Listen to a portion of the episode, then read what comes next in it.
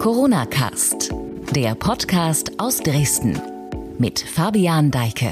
Es ist der 5. Mai, alles blickt schon gespannt auf den morgigen Mittwoch. Dann gibt es möglicherweise Klarheit über weitere Maßnahmen. Die Kanzlerin will mit den Ministerpräsidenten beraten. Dazu gibt es dann morgen aber mehr. Ich bin Fabian Deike und hier ist für heute der Corona-Cast in einer Expressausgabe mit dem News-Update für Sachsen. Das Corona-News-Update von sächsische.de Sinkende Fallzahlen. In Deutschland sind im Vergleich zum Vortag nur rund 600 neue Corona-Infektionen registriert worden. So deutlich unter 1000 ist die Zahl der Neuinfektionen bundesweit lange nicht gewesen. Zuletzt waren es laut Robert Koch Institut immer so zwischen 700 bis 1600 neue Fälle pro Tag. Die neuen Zahlen für Sachsen präsentierte Gesundheitsministerin Petra Köpping am Nachmittag auf einer Pressekonferenz. Sie sagte, wir haben 4.770 Menschen, die positiv getestet worden sind. Das ist eine Differenz zum Vortag von 21 Personen. Und wir haben 174 verstorbene Menschen. Das sind fünf mehr als am Vortag. Mittlerweile haben wir auch, das ist wieder unser geschätzter Wert, 4.200 Menschen, die genesen sind.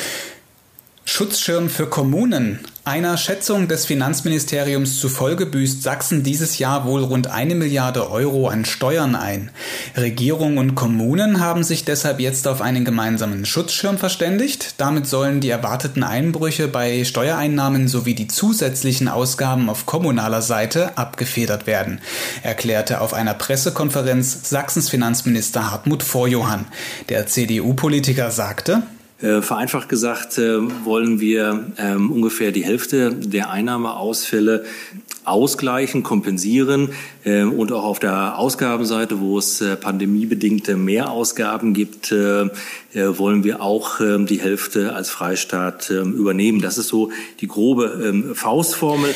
Die Hälfte der Ausfälle ist es deshalb, weil Sachsen insgesamt rund 450 Millionen Euro in einen Corona-Bewältigungsfonds stecken will. Das Geld soll in zwei Tranchen im Sommer und im Herbst an die Städte und Gemeinde fließen. Ein Teilbetrag ist für das kommende Jahr vorgesehen. Die Maßnahme muss jetzt noch per Gesetz im Landtag beschlossen werden.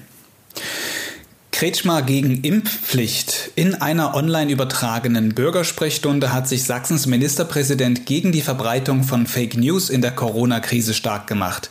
Beispielsweise würde sich das Gerücht halten, dass Menschen, die sich nicht gegen das Virus impfen lassen werden, in ihren Grundrechten beschnitten werden sollen.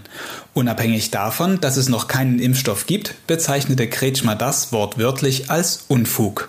Kretschmer sagte außerdem, so eine Art Impfzwang will mal deutlich sagen, das ist Unfug. Niemand wird in der Bundesrepublik Deutschland gegen seinen Willen geimpft. Das gab es nicht und das wird es auch in der Zukunft nicht geben. Ich bin jemand, der dem technischen Fortschritt und auch der Medizin sehr offen gegenübersteht. Ich wäre, wenn deutsche Behörden einen Impfstoff genehmigen, einer der ersten, der sich impfen lassen würde. Aber ich werde genauso dafür eintreten, dass jemand, der das nicht will, der das für sich ausschließt, der nicht die, gezwungen werden kann, dass so etwas möglich ist. Die Bürgersprechstunde wurde am Montagabend live auf Facebook und auf YouTube übertragen und ist auf den entsprechenden Social-Media-Plattformen des Freistaates auch jetzt noch zu sehen. Infizierte Fußballer. Die Bund-Länder-Beratungen am kommenden Mittwoch haben mit Blick auf die Bundesliga möglicherweise einen Dämpfer bekommen. Prophylaktisch hatten alle Clubs der ersten und zweiten Liga ihre Profis und Teile des Trainer- und Betreuerstabes auf das Coronavirus testen lassen. Nach über 1700 Tests gab es laut Deutscher Fußballliga nun mindestens zehn positive Ergebnisse.